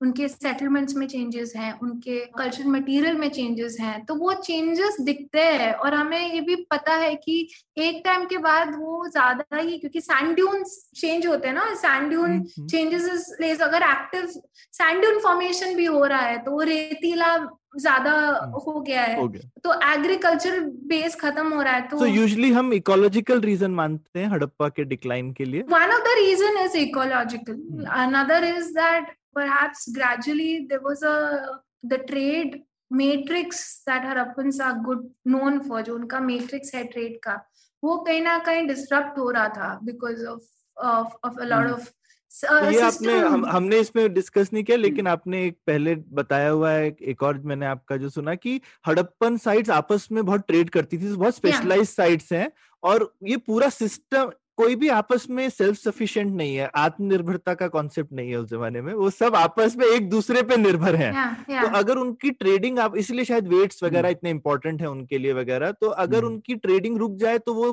पूरा सिस्टम रहेगा या पूरा सिस्टम खत्म हो जाएगा that's why deurbanization comes that's when the Hmm. deurbanization phase is coming 2000 bc system एकदम से नहीं कलेप्स हो रहा है बट वो एक अर्बनाइज्ड फॉर्म मतलब एकदम ही उनका ट्रेड चल रहा है 2600 से 1900 तक। और एकदम से जब ट्रेड में डिक्लाइन आ रहा है तो उनका डी अर्बनाइज फ़ेज़ है। They are going to the in our terminology we call it as a localisation era मतलब दे आर गोइंग थोड़े पीछे जा रहे हैं। From regional the first step was was regionalization urbanization and then the localization era so they are going back to the localization era they are making use of all the resources that they have so जो deurbanization phase है which suggests कि gradual collapse नहीं मतलब sorry sudden collapse नहीं है gradual एक change है हम्म, चेंज है ग्रेजुअल चेंज है और वो चेंज होते होते होते फिर आगे के कल्चर्स में असिमुलेट तो हुआ ही हो गए या आउट माइग्रेशन हुआ होगा या कुछ तो हुआ सनौली का site tells you that like Alamgirpur है यूपी में है और वो ईस्टर्न मोस्ट साइट है। It's a later upon side वहाँ पे there is an overlap again with PG there are many sites like you know in Haryana where is there are over with existing cultures also ये तुमको पता है कि आपस में कल्चर मिक्स तो हो ही रहे हाँ they sort of you know must have become part of the group और परहैप्स जो भी नेक्स्ट सक्सेसफुल लोग रहे होंगे उसका part and I think in the north in that region you know that if you ये अपना हरियाणा पंजाब ये यूपी तक या वेस्टर्न यूपी तक का रीजन जो है जो पीजीडब्ल्यू वाला भी रीजन है क्योंकि PGW people are not urban people. They are basically astro uh, pastoralists. So you can see the trend is changing. आप देखो ना शुरुआत कहाँ से की थी हरप्पन और चालकोलिथिक पीरियड से पहले ये शुरुआत भी astro you know agriculturalist pastoralist से लेके अब वापस उस एरिया में वापस you know after urbanise phase we again back to the same agricultural oriented phase and then that led foundation to the second urbanisation which is the onset of janapadas and mahajanapadas और आपके पास कुछ population estimate भी है क्या उस जमाने का? पूरे हड़प्पन सिविलाइजेशन में कितने लोग होंगे? ऐसे एक लाख लोग दस हज़ार लोग पचास हज़ार attempt have been made but हम लोग के पास इनफ डेटा नहीं है to give a you know exact हाँ, लेकिन मतलब साइट देख के समझ में आता है इतने घर हैं या इतनी बड़ी वो है तो कितने हाँ साइड देख के तो हम लोग पता कर सकते हैं कि um, इतने लोग हैं उतने हैं बट उसके लिए then it's all statistics and it is a different topic of research correct correct but we can make an estimate but हम लोगों ने आई थिंक एजुकेटेड गेस हाँ we we are people are doing work in collecting data to understand that aspect. That data got it ठीक है आई I mean mean, हमने बहुत देर discuss कर लिया तो मैं बस अभी जल्दी से आखिरी सवाल पे ही आता हूँ कि तो एक हमने बीबी लाल को काफ़ी बार डिस्कस किया तो और बीबी लाल एकदम जिसको कहते हैं जाने पहचाने हैं क्योंकि उन्होंने सबसे पहले एक लिंक किया था कि महाभारत की साइट्स पे खुदाई करो और हर जगह कुछ ना कुछ मिला Yeah. तो उन्होंने बोला कि भाई तो सबसे पहले लोगों ने लिंक किया कि महाभारत के साइट्स एक्चुअल हिस्टोरिकल साइट्स हैं अब वो कहानी से लिंक्ड है कि नहीं पता नहीं लेकिन डेफिनेटली जो जो महाभारत में सब कुछ जगह है उन सब जगहों पे हमको कुछ ना कुछ मिला है। हाँ वो what he did was linked PGW to all the places which he identified as places of Mahabharata तो जैसे हस्तिनापुर हो गया। फॉर इंस्टेंस हस्तिनापुर है बट हस्तिनापुर पे सबसे नीचे ओसीपी है। अच्छा। हसनापुर में पीजेडब्ल्यू सबसे नीचे नहीं है। हसनापुर पे सबसे नीचे चालकोलिथिक कल्चर है। सबसे earliest strata is of chalcolithic period but yes what he saw what he did was very interesting and that's the reason why is professor BB Lal he उन्होंने एक कॉमन डिनोमिनेटर लिया मतलब एक common parameter लिया। उन्होंने एक geographical सर्वे किया पूरे एरिया का पूरे हरप्पन सॉरी पूरे जो कि जिसको महाभारत का क्षेत्र बोला जाता है या गंगा यमुना द्वाब का जो एरिया है उसका सर्वे किया। और जो जो साइट्स पे उन्होंने geographically he could place like उन्होंने महाभारत का स्टडी के बाद जो वो जोग्राफिकली प्लेस कर सकते थे उन्होंने वहाँ कई साइट्स पे उत्खनन किया। फॉर इंस्टेंस उन्होंने पुराना किला दिल्ली में इंद्रप्रस्थ बोला हसनापुर में एक्सकर्शन किया। उधर उनको सबसे कॉमन डिनोमिनेटर पीजीडब्ल्यू मिला। अच्छा, उन्होंने और पीजीडब्ल्यू का उस समय क्योंकि वो उन्होंने ही नाम दिया है पेंटेड ग्रे वेयर नाम भी प्रोफेसर लाल ने ही दिया है। ऑल्दो वो पहले सबसे पहले आई छत्रा में मिला था 1944 में uh, और Ahichhatra is identified as capital of northern Panchala अच्छा। फ्रॉम या सो उधर मिला था बट जो स्ट्रैटिग्राफिकल पोजीशन जो कंटेक्स्ट की बात जो होती है आर्कियोलॉजी में वो प्रोफेसर लाल की एक्सकवेशन जो हस्तनापुर की थी उससे मिला। एक इंडिपेंडेंट स्ट्रैटिग्राफी और प्रोफेसर लाल ने ही उसको नाम इनफैक्ट प्रोफेसर लाल ने OCP that is ochre colour pottery और पीजेडब्ल्यू दोनों को हस्तनापुर से ही नाम दिया। दोनों उन्हीं के ही आइडेंटिफिकेशन है। और उनको जब वो पॉटरी दिखी तो उन्होंने इमिडिएटली बोला कि ये बहुत अलग किस्म का यू नो पॉटरी है, इसका टेक्नोलॉजी बहुत अलग है। और फिर उन्होंने अपनी जो महाभारत की थ्योरी है उससे उसको लिंक किया। एंड लेकिन he is a very humble sort of an archaeologist okay उन्होंने अपने इनिशियल राइटिंग में ये ज़रूर बोला था कि if my work is a geographical exploration Mm-hmm. okay and if tomorrow an evidence if you fulfill all the criteria that i have fulfilled mm-hmm. and you come up with a parallel theory then i am i'll step down like Got मैं accept करता हूँ and he has changed his own and he humbly admits कि मेरी जो understanding पहले PGW और महाभारत को थी अभी वो चेंज हो गई है but he still maintains that painted grey ware और महाभारत दोनों टाइम एंड स्पेस में सिंक करते हैं सिंक करते हैं but there are still many question ये सही। तो उन, उनकी स्टडी में एक और इंटरेस्टिंग जो चीज़ मुझे एटलीस्ट मैंने जो पढ़ी है कि हिंदुस्तान में कल्चर वेस्ट से ईस्ट क्या है? तो वेस्टर्न साइड्स जो है वो पुरानी है ज़्यादा। अभी वो उल्टा बोलते हैं। अभी उल्टा बोलते हैं? अभी वो उल्टा बोलते हैं ठीक है? तो अच्छा। ये होता रहता है। लाइक मैं। बोल रही आयरन इन्वेजन से लेके आयरन माइग्रेशन थ्योरी तक काफ़ी चेंज आ गए हैं। अभी क्या चेंज आएँगे हमें नहीं पता। अच्छा अच्छा। तो वेस्ट टू ईस्ट तो होगा ही लेकिन ईस्ट टू वेस्ट भी है। लाइक अच्छा। मैं ठीक है अभी क्या हो रहा है ना एक बहुत वियर्ड सा एक कंसेप्ट हो रहा है हम्म। जब से ट्विटर आया है specially there is two extreme views ठीक। है? एक ब्लैक एंड व्हाइट हो गया है। Like people some you know one side से कि नहीं हर चीज़ वेस्ट से ईस्ट ही जाएगी। ईस्ट कहाँ तक जाएगी? यमुना तक जाएगी ठीक है? अच्छा। उसके यमुना के आगे कोई बात ही नहीं करता। और जो दूसरा ग्रुप है वो बोलता है नहीं यहाँ से वहाँ गए। हम्म।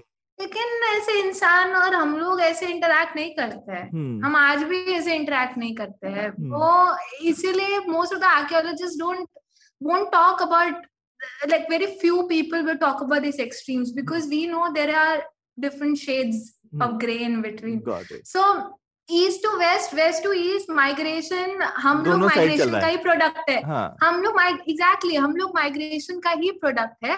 कुछ चीज़ें यहाँ से वहाँ गई कुछ चीज़ें वहाँ से यहाँ आई लोग आए चीज़ें आई आइडियाज़ आए बहुत चीज़ें हुई जिसका हमें पता नहीं है बिकॉज़ नहीं नहीं नहीं, पर इन मैं पर मैं जैसे वेस्ट जो मैं बोल रहा हूँ मैं हिंदुस्तान के अंदर ही कि जैसे हम्म। दिल्ली और लखनऊ के बीच में दिल्ली की साइटें लखनऊ से पुरानी रही हैं ये ये है लेकिन- कि अभी वो भी उल्टा हो रहा है। I don't think so there are parallel cultures going different जैसा आपने बोला भी कि वो हड़प्पा का है और वहाँ चालकोलिथिक साथ में ही हाँ है। एग्जैक्टली एग्जैक्टली चालकुलिथिक है न्यू चालकुलिथिक है अपने अपने जो उनको सूट करता है वो कल्चर्स हाँ, professor Lal but he changed hmm, अच्छा now उन्होंने बदल लिया? recently he हाँ, says something else. So i uh, since i've been working on his footsteps for, for some time i am looking at it from a different hmm, uh, उन्होंने जो घगर हाकरा का reason था उसको बोला था कि यहीं से ये पीजीडब्ल्यू वाले जो लोग हैं हम्म, ये आए हैं इसलिए अच्छा। घगर हाकरा की साइट्स अर्ली है अच्छा। क्योंकि वो माइग्रेशन से उस रास्ते से ही आए हैं। ठीक है। लेकिन वहाँ पे मेरे को जो डेट्स मिलते हैं वो अर्ली नहीं है। हम्म, मेरे जो साइंटिफिक डेट्स अर्ली नहीं है plus ceramics are different here are different so I think PGW का जो पीरियड है और पोस्ट हरप्पन से लेके प्री जनपद और प्री सिक्स सेंचुरी बीसी का जो पीरियड है इस पे काम करने की बहुत ज़रूरत है अभी और काम अ, अ, हर एस्पेक्ट पे करने की ज़रूरत है एक पॉटरी को लेके अगर हम अभी भी चलते रहे like professor Lal is is a big archaeologist for a reason because he made a theory hmm, but imagine he did that in when was Hastinapur excavated 1950 hmm, और तब से हमारे पास इतनी टेक्नोलोजी आ गई है कि हम सेम तो हम लोग को काम करना exactly so I think I mean no disrespect because his theory still stand it's bulletproof but we need to understand what these PG W people और the communities that are using PGW people were like more about them we need to know more about them because we know very little about them तभी हम जाके ये बोल पाएँगे कि महाभारत से link करे कि आर्यन से लिंक करे या कहाँ लिंक करे। हम्म। मेरे पास एज एन आर्कियोलॉजिस्ट बहुत क्वेश्चंस हैं इन हम्म। चीज़ों को लेके। हम्म ठीक है। तो बस अंत में दिशा में हमारे सुनने वालों में अगर कोई आर्कियोलॉजिस्ट बनना चाहता है तो उनको आप क्या सलाह देना चाहेंगी? अगर कुछ यू, यू, क्या पढ़ना चाहिए? क्योंकि मतलब आपने आप मेरे को लगता है कि आपकी बात सुन के तो काफ़ी यंग बच्चे बोलेंगे कि ये तो बहुत फैसिनेटिंग टॉपिक है और इसमें इतने सवाल हैं जिनके जवाब है। नहीं हमारे पास करेक्ट। कि भाई पीजीडब्ल्यू कौन थे? हम महाभारत की बात कर रहे हैं रामायण का तो पता पता ही नहीं है ये अयोध्या वही अयोध्या है नहीं है हु नोज़ तो लेकिन रिसर्च करना अभी तो बहुत रिसर्च की ज़रूरत है तो कैसे शुरू करे हाँ। कोई जो इसको इंटरेस्ट आए इसमें? आर्कियोलॉजिस्ट बनने के लिए ट्रेडिशनली लोग बोलते हैं कि आप मास्टर्स करिए और आप हिस्ट्री पढ़िए और ये करिए।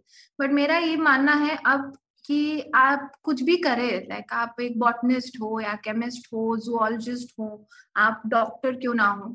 आप यू नो इंजीनियर हैं या आप कुछ भी कर रहे हैं, आप आर्क्योलॉजी में हमेशा साथ दे सकते आप पार्ट बन सकते हैं बिकॉज़ हमारे पास, हमें आर्कियोबॉटनिस्ट होते हैं जो you know botanical evidence from sites उनको स्टडी करते हैं।